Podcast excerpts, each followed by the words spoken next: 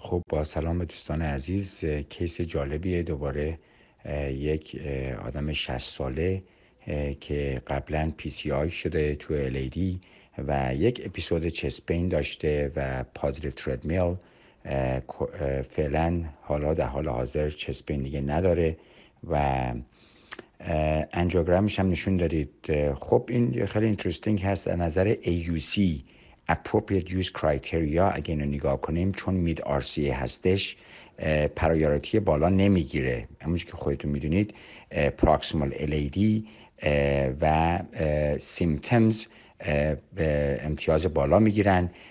اگر مریض سیمتم نداشته باشه RCA مخصوصا مید RCA امتیاز بالا نمی‌گیره. ولی به نظر من چون مریض پازیتیو استرس تست داشته chest pain هم دو روز پیش داشته و angiogram هم نشون میده که پلک خود unstable ه یعنی اینکه یه خورده radiolucent هستش. و territory هم خیلی زیاد هست. یعنی territory PDA و PL branch هم بالا هستش. فکر کنم که اگر این مریض من بود من اینو استنتش می‌زدم.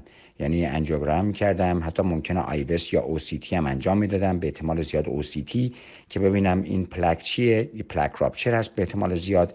من خودم شخصا surprise هستم که این cardiac biomarker اش نرمال هستن. بنابراین از نظر من چون stress test positive هست مریض symptom هم داشته دو روز پیش plaque atypical یه ذره و territory هم زیاد هستش به خاطر اینکه PDA و PL بزرگ هستن.